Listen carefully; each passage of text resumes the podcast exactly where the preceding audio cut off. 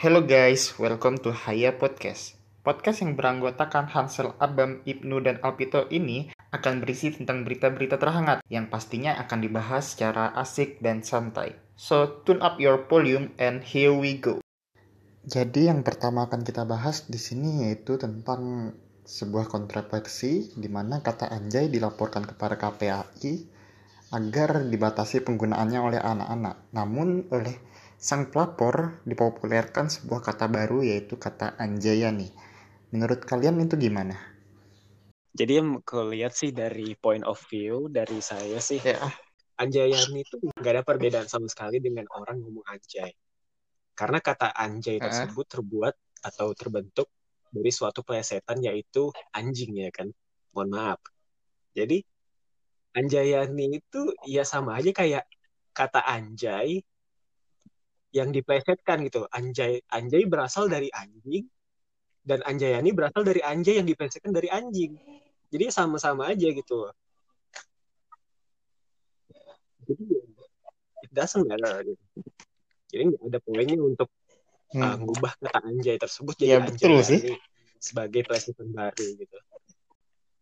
Kalau dari Ibnu gimana Ibnu? Ya kalau aku sih awalnya tuh aku mikirnya tuh dia tuh memang serius gitu loh, pengen make something different, mau memperbaiki bahasa Indonesia. Awalnya tuh gitu sih, serius gitu.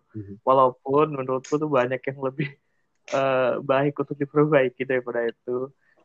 Dan aku juga ngerti kenapa orang-orang kayak kenapa sih anjay-anjay. Tapi awalnya aku berpikir positif. Dan ini orang ini benar-benar mau lakukan sesuatu. Tapi gara-gara ini tuh jadinya kayak dia tuh cuma mau raiding the fame aja gitu loh. You got what I mean, right? Dia cuma pengen menikmati popularitas dari mengangkat isu-isu kontroversial gitu kan. Awalnya dia menggugat anjay, terus dia bikin anjay, dibikinin lagu lagi kan. Iya. Iya, bahkan dia sekarang udah menjual lagunya. Sebenarnya maaf potong. Jadi gini, sebenarnya kalau kampanye yang bagus akan didengar oleh didengar dengan isinya yang bagus ya kan. Maksudnya kayak ya kalau kampanye yang dibikin untuk memperbaiki bahasa Indonesia adalah kampanye yang masuk akal, maka dia tidak perlu menggunakan lagu sebagai media untuk mempopularitaskan isi kampanye dia gitu kan. Menurutku tuh kalau niatnya memang awalnya do something for your country, bilang kan gitu, dia mau berbuat baik aja gitu, mau buat perubahan. Ya kenapa dikomersialisasikan gitu loh.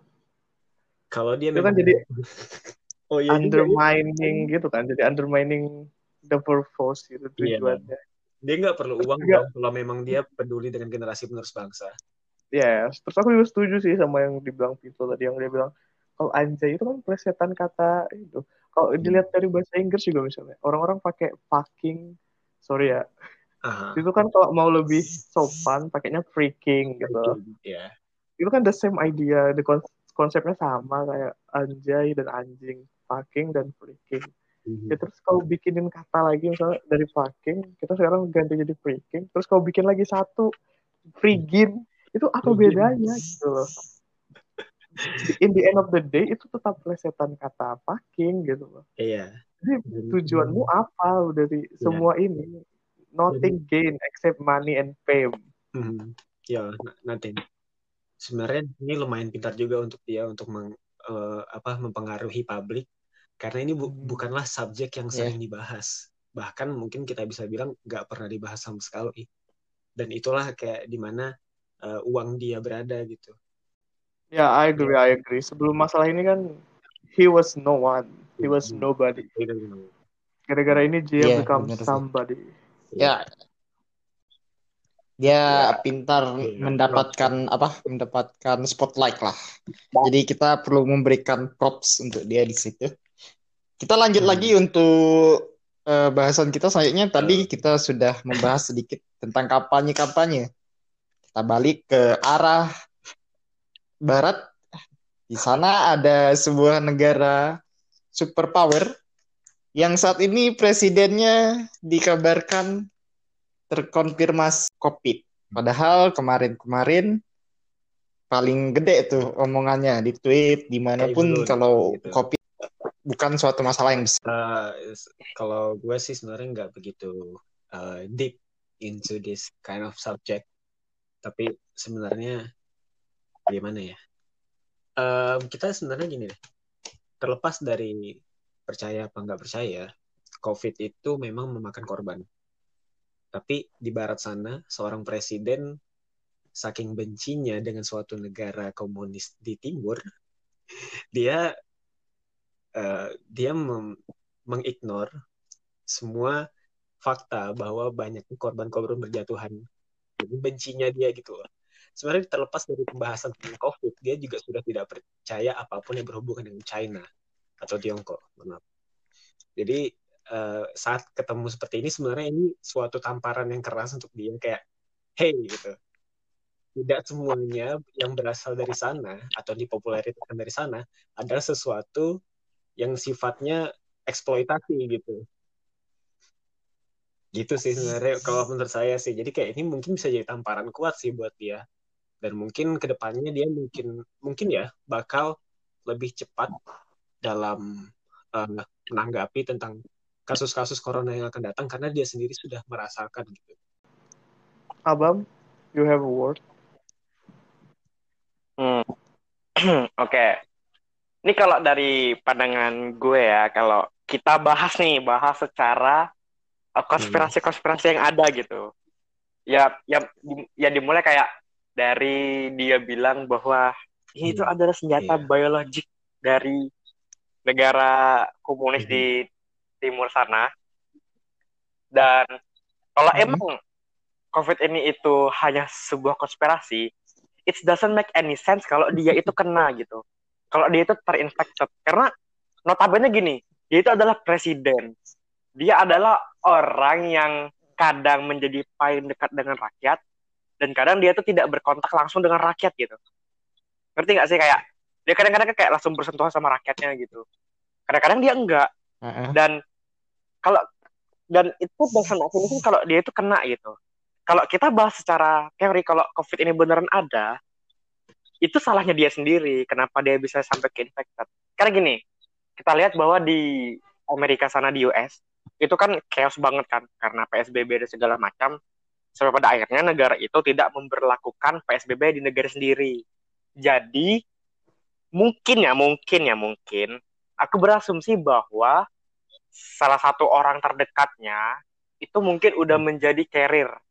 Yeah. Dan mungkin gak ada yang sadar gitu. Dan kalau di Indonesia kan sebutannya kan apa sih? OTG ya, orang tanpa gejala gitu. Tapi dia keinfected COVID kan. Nah, mungkin ada orang terdekatnya yang kena gitu. Sampai pada akhirnya dia juga ketularan gitu dari orang-orang yang terdekatnya gitu. Kalau dari gue sih begitu ya, kalau pandanganku ya, secara dua sisi gitu. Dari konspirasi dan dari emang kalau sebenarnya kalau COVID ini tuh emang ada gitu. Sebelum dilanjut, menurut kalian semua, Trump di sini posisinya dia sebagai orang yang mempercayai adanya COVID atau memang dia memang tidak peduli gitu? Hansel jawab dong, Hansel sama host doang. Personal aja deh. Kalau dari aku sih melihat Trump itu sebagai sosok yang ya nggak. Bukan nggak percaya, tapi lebih ke arah nggak peduli. Jadi dia being ignorant terhadap bahayanya COVID ini. Jadi kalau dari gue sendiri kayak dia ya mungkin bahasa kasarnya sekarang kena batunya gitu loh. Dia yang bilang bahwa COVID ini nggak bahaya, terus dia yang kena. Nah, bahayanya di sini nanti kalau seandainya dia nggak berubah pikirannya setelah terkena COVID ini dan dia berhasil sembuh, dia bisa dengan entengnya bilang kalau COVID ini benar-benar nggak bahaya, soalnya dia sudah mengalaminya dan dia selamat gitu loh. Akhirnya itu bisa memperkuat argumennya. Dan satu hal yang lucu juga yang gue lihat dari pendukungnya Trump, bahwa mereka kemarin kan mendukung tuh pernyataan Trump yang menyatakan kalau ya COVID itu nggak bahaya tadi. Tapi pada saat ada berita ini bahwa Trump kena COVID, mereka akhirnya panik. Kayak, jadi kalian tuh percaya atau tidak kalau COVID ini berbahaya? Kenapa kalian panik? Mereka itu nggak masuk akal aja kalau di nggak tahu kalau yang lain gimana sih pendapatnya. Kayak ya selama ini kita mengikuti gimana sih caranya kita bisa setidaknya tuh menghindari COVID, tapi selama ini mereka menjadi ignoran gitu. Jadi mereka panik ya gitu, nggak punya landasan sama sekali. Mm-hmm. Menurut Kak Ibnu gimana Kak Ibnu? Pertama-tama itu ngomongin yang dibilang Pito dulu deh. Yang masalah US itu nggak suka Cina. Ya kan, itu kan tadi iya. First of all, aku sendiri merasa kalau itu bukan permasalahan suka nggak suka, it's purely economical thing. Struggle between the two lah pokoknya. Mm-hmm. Soalnya kalau kita lihat awal-awal hubungan Cina sama US itu sebenarnya bagus banget sih waktu awal-awal Trump naik. Bahkan Trump aja sempat bertemu langsung lah sama Xi Jinping di Jepang waktu itu kalau nggak salah. Dan mereka ketemu di sana dan kelihatan kayak dekat banget gitu waktu itu. Tapi itu semenjak perang dagang hubungannya memburuk gitu kan. So ya itu sih berkembang terjadi.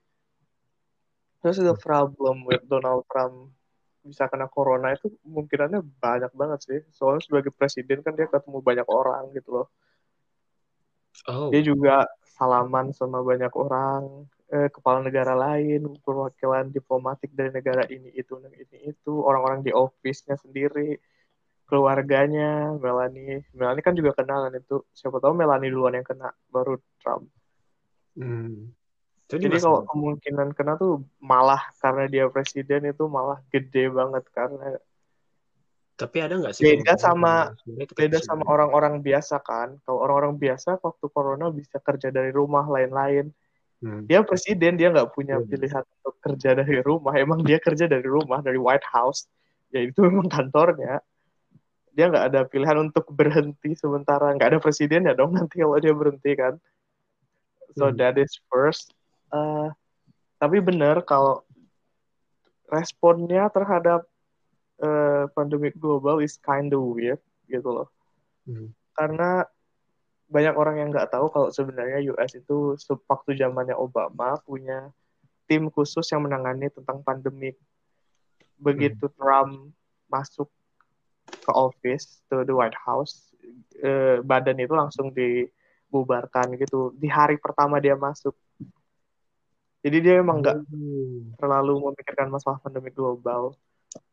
Terus juga baru-baru ini kan waktu 4 of July kemerdekaannya US di Mount Rushmore, di Gunung Rushmore itu mereka kan ada perayaan gitu kan, perayaan kemerdekaan. Dan itu kan nggak ada physical distancing sama sekali, nggak pakai masker dan lain-lain. So ya, pendekatan Trump terhadap corona tuh really bad. Kayak nggak ada yang bisa dipuji gitu loh. Mungkin the only thing yang bisa dipuji itu kalau US tuh banyak membantu riset-riset luar gitu. Mereka nyediain fund yang gede banget untuk negara-negara lain gitu.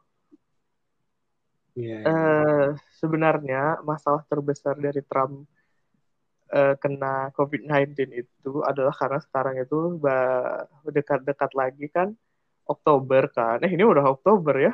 Iya, udah Oktober mau tanggal 5. Iya kan? Iya. Karena pemilihan presiden itu setiap Oktober kalau nggak salah di US. Dan dengan Trump yang maju lagi sebagai petahana kan. Which mean ini akan menjadi pemilu yang agak membingungkan gitu loh. Karena udah debat Trump ini kan ketahuan kena coronanya setelah debat pertama kan. Debat pertama dia ketemu sama Joe Biden dan mereka salaman. So agak sulit juga ya. Apakah debat akan tetap terlaksana? Kalau terlaksana kemungkinan besar using Zoom meetings, maybe meetings gitu, virtual meetings. Menurutku sih yang akan menarik untuk dilihat tuh nantinya pemilunya kayak gimana gitu loh. Itu sih dari aku.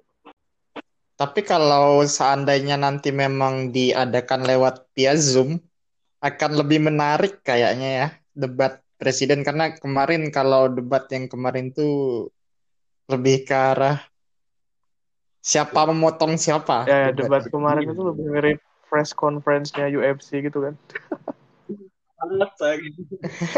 Potong dikit lagi mau main futsal. Iya. Dan kalau emang beneran pakai Zoom ya, berarti mereka nggak bisa dong debat motong saling motong. Iya, karena nanti salah satu presidennya di mute. Iya, itulah maksudku tadi.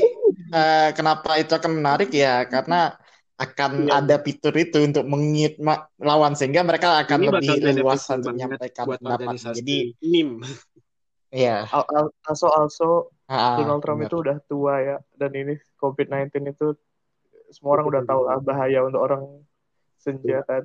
Umurnya udah 74 tahun soalnya itu. Jadi mari kita doakan dia agar dia selamat, sehingga kira-kira Donald Trump tuh ada nggak ya penyakit kayak orang Indonesia itu kayak dia kolesterol? Probably. Ya pasti ada lah. Kesukaannya Big Mac, so I don't know. Asam urat itu kan Donald Trump. Lucu, itu kayaknya bukan penyakit Indonesia sih, itu lebih karena memang penyakit global, Bang. Hampir semua negara itu memilikinya, cuman tergantung orangnya lagi masing-masing gimana gaya hidup. Asam uratnya bahasa Inggris itu apa gitu? Oh. Iya. Kalau bahasa Inggris kan kayak keren gitu kan kalau bahasa Inggris itu kan. Sampai ke Indonesia asam urat. Asam sour.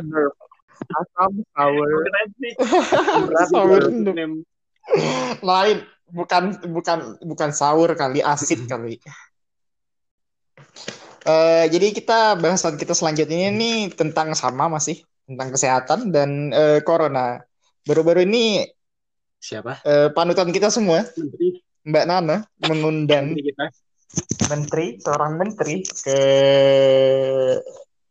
ke acaranya, tapi kayaknya sih ditolak. Jadi menurut kalian apakah itu baik untuk ditolak atau gimana? Apakah dia seharusnya datang ke acara tersebut?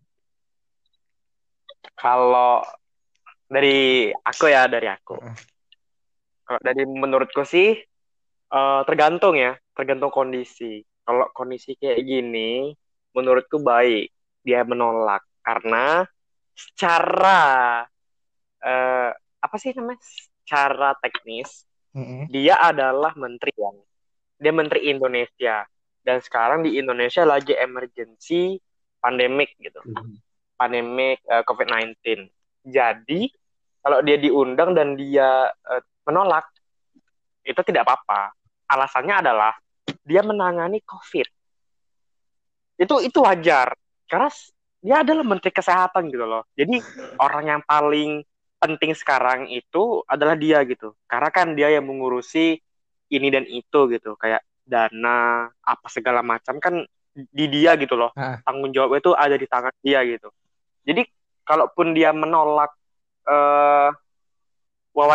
diwawancarai oleh Mbak Nana, itu menurutku sah-sah saja gitu loh, karena dia menjadi orang yang paling sibuk sekarang karena pandemi ini gitu. Ngerti.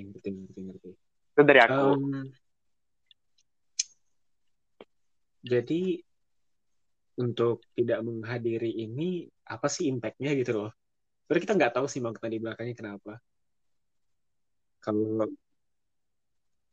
Kalau dari pemberitaan media sih saat ini, maksudnya diundang itu agar bisa setidaknya menceritakan bagaimana kondisi penanganan corona di masa sekarang. Soalnya kayak dia Menteri Terawan ini nggak kelihatan sama sekali gitu loh ngapainnya, dia nggak pernah cerita apakah gimana. Ya kalau dari aku sendiri sih ya betul sih kata Abam tadi bahwa dia sekarang mungkin memang lagi sibuk, makanya nggak bisa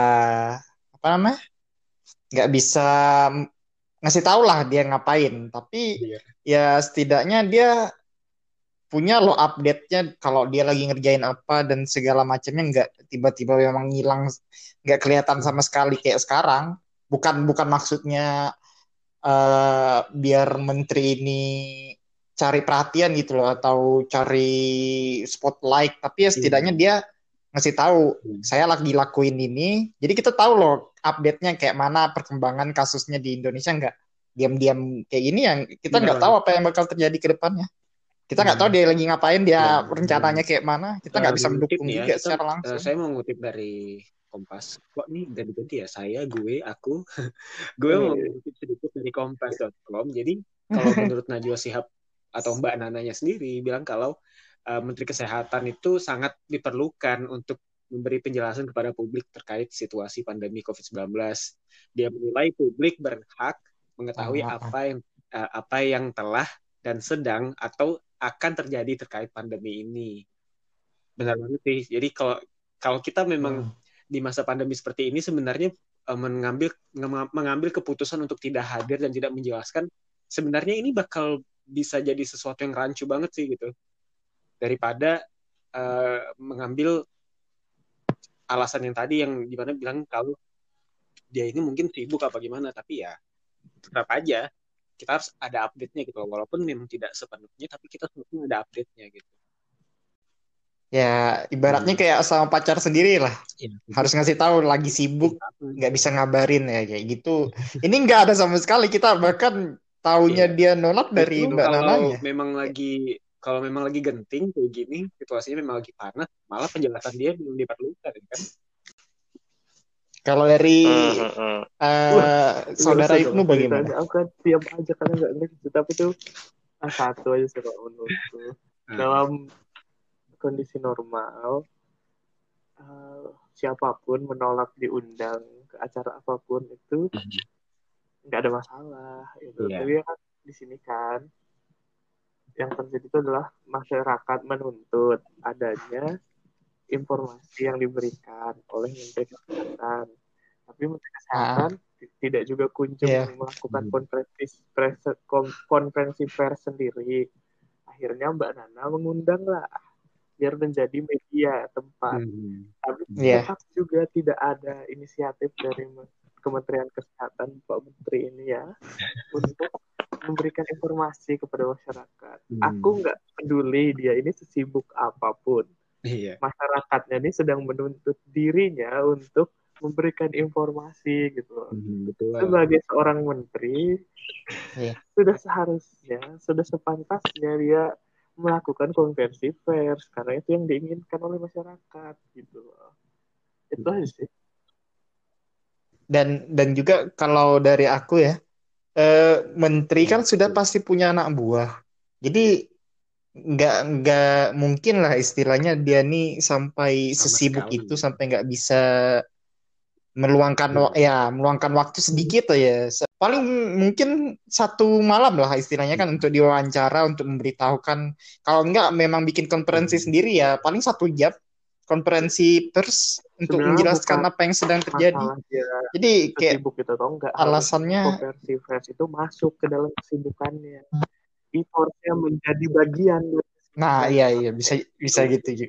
Itu solusi yang lebih bagus sih seperti. Soalnya memang di sini yang pasti kalau seorang Najwa, Mbak Nana itu sudah mengundang, dia pasti menanyakan tentang ke pertanggungjawaban dan transparansi ya kan.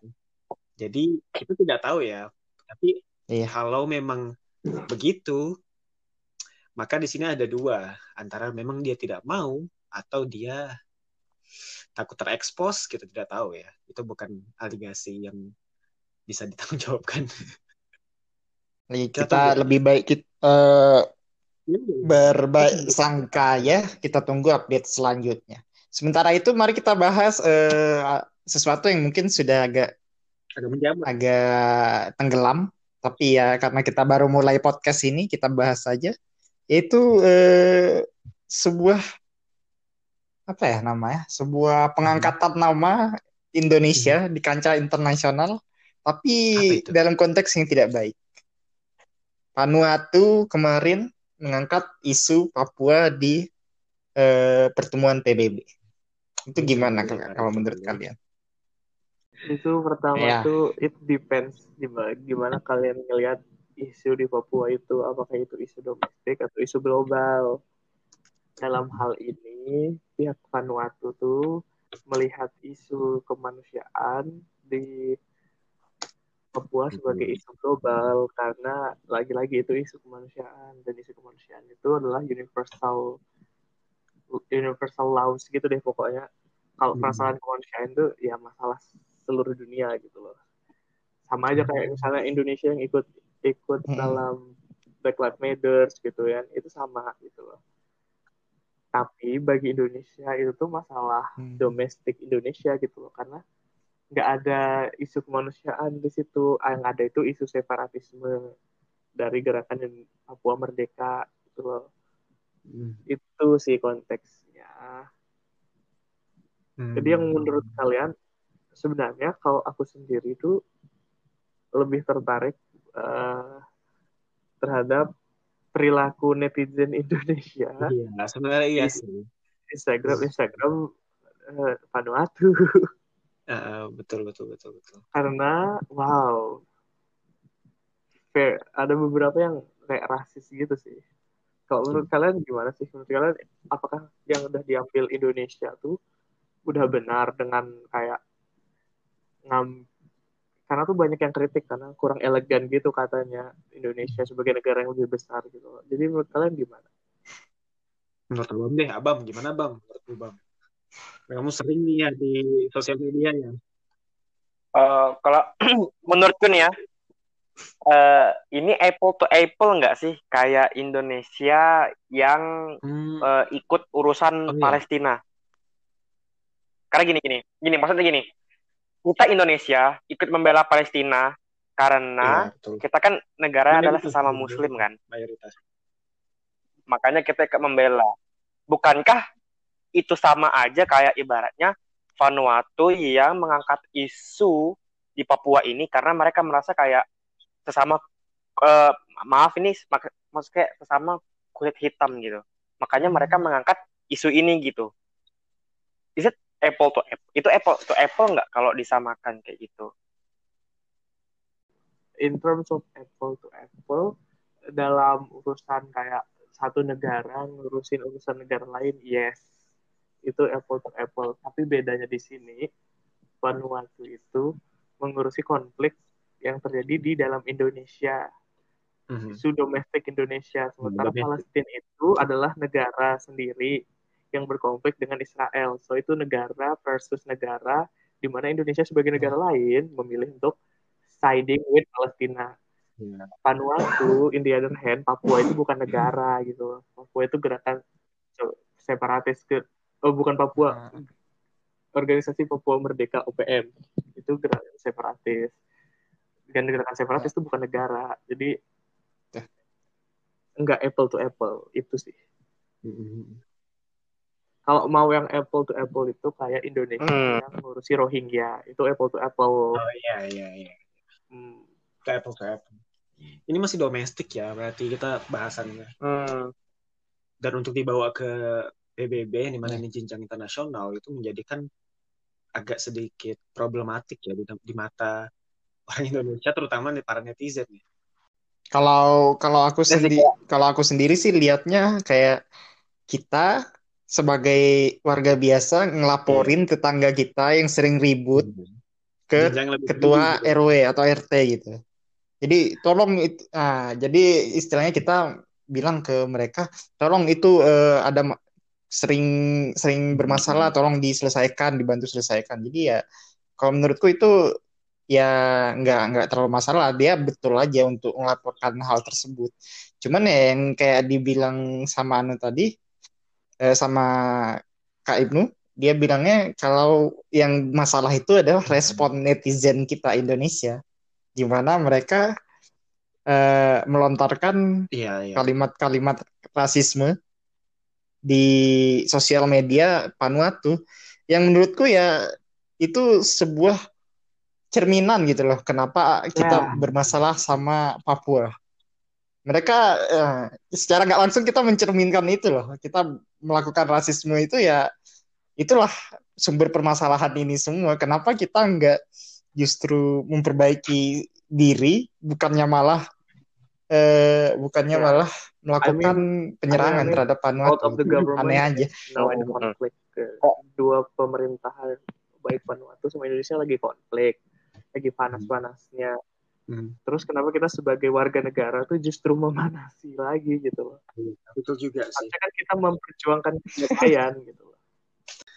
Kalau kelas memang suatu komen yang rasis itu bukanlah suatu lagu baru gitu loh. Itu sudah jadi lagu lama yang kita selalu nikmati gitu. Kenapa? Bukan kita nikmati ya, tapi kita selalu dengar gitu. Walaupun kita nggak mau dengar, tapi selalu ada gitu loh. Ini sudah jadi suatu kebiasaan. Tapi juga aku lihat sih sebenarnya, gue lihat sih sebenarnya memang kalau kita pikir-pikir lagi, memang sosial media itu saking bebasnya gitu, orang-orang tuh tidak begitu memikirkan tentang apa yang mereka katakan gitu, saking mobile-nya itu loh. Kalian punya device yang ada di HP kalian, dan ini mana itu kayak itu gampang doang, kita cuma perlu gerakin jari kita dan beberapa gerakan jari kita sudah ngepost suatu komen gitu. Dan maka dari itu juga orang-orang kebanyakan memikirkan sesuatu mengatakan sesuatu tanpa memikirkannya terlebih dahulu gitu. Jadi sebenarnya sih kalau dari gue sendiri sih ya, secara personal sih kalau gue sendiri lebih baik sebagai solusinya kita tidak melontarkan komen apapun kecuali sudah dipikirkan dengan sangat matang gitu. Karena sebagai warga negara kita bicara perdamaian sih sama Vanuatu. Membangun relationship yang lebih baik. Nah, kalau dari aku sih ini kayak gambaran masyarakat Indonesia aja kalau memberikan argumen di dunia maya gimana ya. Soalnya dari yang kita lihat aja mereka enggak netizen kita. Bukan mereka sih, netizen kita bukan mengkritisi, istilahnya bukan mengkritisi argumen yang disampaikan oleh Vanuatu itu sendiri, tapi kita malah menyerang pribadi Vanuatu. Ya itu budaya. Sudah kayak budaya nggak sih di sosial media kita di Indonesia ini. Kalau seandainya ada orang yang berargumen di dunia maya, di sosial media, pasti yang ketika pihak satu kalah, maka dia kan cenderung untuk menyerang ya Pepe lu wibu, pendapat lu tidak dihitung. Biasanya kayak gitu tuh. Jadi kayak ya, itu sudah mendarah daging lah kayaknya untuk budaya di Indonesia untuk kayak gitu. Jadi kita cuma bisa maklum aja. Kadang memang netizen Indonesia itu tepat sasaran dalam melakukan hal tersebut, mungkin kayak contoh tadi lah yang kasus pertama kita bahas tadi yang Anjayani, yang si Anjayani itu untuk dihujat. Ya kalau menurut gue ya mungkin caranya jelek, tapi ya itu untuk mengingatkan si Lutfi ini agar bersikap baik, lebih baik lagi gitu loh, nggak pansos gitu. Cuman ya ketika sesuatu yang kayak gini itu menjadikan nama negara Indonesia jelek juga di mata internasional. Di sosial media itu kita bisa sebegitu bebasnya kita berkata gitu, tidak ada batasan saat kalian ingin mengetik, saat kalian ingin mengklik atau mengtap tombol upload. Jadi memang tidak ada batasannya. Tapi kita perlu sadari adalah memang di sosial media itu tidak ada barrier sama sekali, dan maka dari itu yang jadi masalah gitu nah. Jadi negara luar bisa dengan gampang melihat komen kita karena ini sebuah sosial media yang dimana basisnya internasional, semua orang bisa lihat, tidak tergantung region kalian, terutama seperti ya kita bilang lah Instagram, mungkin Facebook dan segala macamnya. Mereka bisa cek semuanya itu, komen kalian tidak terbatasi oleh bahasa karena mereka bisa mentranslate-nya dengan gampang sekali, dan mereka mungkin punya orang yang untuk mentranslate-kan bahasa tersebut, dan itu tidak menjadi batasan bahwa kalian aku komen gampang, aku komen aman gitu. Enggak. Kalian komen enggak aman. Kalian komen perlu pikirkan dengan matang sebelum kalian mengupload itu ke internet. Internet adalah suatu tempat yang permanen. Kalau kalian upload sesuatu, itu tidak akan hilang dari internet. Satu orang yang screenshot, itu akan tersimpan di hampir semua HP kalau screenshotan itu terupload lagi gitu. Jadi, bijak-bijaklah gitu. Jadi, kalau menurut kayak bener gitu loh kata Alvito tadi tuh, kayak kita tuh di sosial media tuh emang bener-bener bebas banget gitu loh, kita mau ngetik apapun itu, mau mengupload apapun itu, tidak ada batasannya. Tapi yang harus kita lihat itu adalah konsekuensi setelahnya gitu loh. Kayak kalau kita mengupload ini atau komen ini, apa yang akan terjadi gitu. Misalnya kayak si Alvena tadi bilang kayak kita kan komen kan tentang Vanuatu itu kayak kita menyerang gitu, dan itu bisa menjelek-jelekan nama negara kita sendiri gitu. Jadi itu benar gitu. Walaupun kalian menggunakan akun palsu atau bukan akun kalian sendiri gitu, itu bukan berarti kalau itu tuh nggak bisa bikin negara kalian menjadi jelek gitu. Itu tetap akan membuat negara kalian jelek gitu. Nggak mungkin dong kalau kalian tidak make akun kalian gitu. Terus yang dihina itu misalnya Vanuatu tadi. Terus Vanuatu mencap Amerika menjadi jelek. Kan nggak make sense gitu loh. Yang komen aja orang kita gitu, kenapa malah jadi negara lain kena imbas? Kan nggak mungkin gitu. Jadi menurut kayak kalian bebas, kalian memang memiliki kebebasan gitu untuk melakukan hal ini dan itu. Tapi coba lihat dulu dong gitu konsekuensinya setelah ini gitu, berbahaya nggak, berdampak besar nggak. Kalau dampak besarnya positif, it's okay, setuju gitu loh. Tapi kalau dampaknya menjadi negatif, itu kurang banget gitu loh. Kayak ya jangan gitu, mending jangan gitu, mending simpanlah pendapat itu untuk dirimu sendiri. Memangnya gitu. Kurang gitu kan ya, banyaknya kasus-kasus di in the past, banyak banget kasus-kasusnya kayak misalkan kayak bagaimana artis Korea mencap Indonesia sebagai negara yang sangat lebay karena aktrisnya aja itu kena serang oleh netizen Indonesia karena peran yang dia mainkan itu sangat tidak masuk akal gitu. Dan juga termasuk tentang fans-fans yang fanatik, mereka mengupload sesuatu tentang berhubungan dengan cancel culture, itu juga membuat negara kita itu tercap buruk gitu. Nah, karena ya apa yang kalian ketik di internet, karena internet bersifatnya internasional, maka itu juga cara tidak langsung menjadi suatu identitas dari negara kita. Gitu sih. Ini kita cuma bahas tentang one little bit ya. Kita cuma bahas tentang kecil dari masalah ini, yaitu tentang netizen tersebut. Mungkin kalau yang lain mungkin bisa bahas yang lebih jauh, lebih dalam juga mengenai hukum dan bagaimana undang-undangnya mengenai hal ini. Tapi yang mungkin kita bisa bahas yang kecil-kecil dulu ya, soalnya agak berbahaya, masih panas. Ya agak panas. Kalau mau ulti. Kita kasih trigger warning nanti. Aku terakhir. Soalnya pesan terakhir aja itu, kalau yang kami katakan di sini itu nggak mendiskredit apa yang kalian rasakan itu kok. I understand sebagai orang Indonesia ya, of course kita juga a little bit terganggu juga dengan apa yang dilakukan Vanuatu ini. True. Despite yang Vanuatu lakukan ini benar atau salah ya, aku nggak mau komentar yang itu. Tapi tentunya sebagai warga Indonesia pasti merasa terganggu lah. Kenapa sih gitu urusan dalam negeri misalnya diurusin sama mereka. Tapi yang perlu diingat tuh, walaupun kalian nggak suka sama apa yang dilakukan sama Vanuatu, ya kalian nggak perlu bombardir Instagramnya mereka gitu lah. Dan aku kalau mau bombardir pun ya jangan sampai rasis aja gitu loh. Karena ingat-ingat aja kalau sekarang ini tuh isu rasisme tuh sedang lagi hangat-hangatnya gitu loh. BLM nggak akan berdampak baik bagi negara gitu loh. Nggak akan berdampak baik bagi Indonesia kalau sampai Indonesia tuh dicap gara-gara ini tuh sebagai ya masyarakatnya masih rasis gitu loh. Betul. Jangan mengutamakan tentang bagaimana perasaan kalian, tapi juga utamakan tentang bagaimana perasaan mereka gitu. Dan bagaimana ini bakal berimpak kepada negara kita. Jangan cuma ego sendiri. Betul sekali. Betul sekali ya. Betul. Ayo Hansel mau ditutup kah? Ya mungkin segitu saja dari kami. Berhubung ini episode pertama kami mungkin masih berantakan dan banyak yang kurangnya, jadi mohon maaf.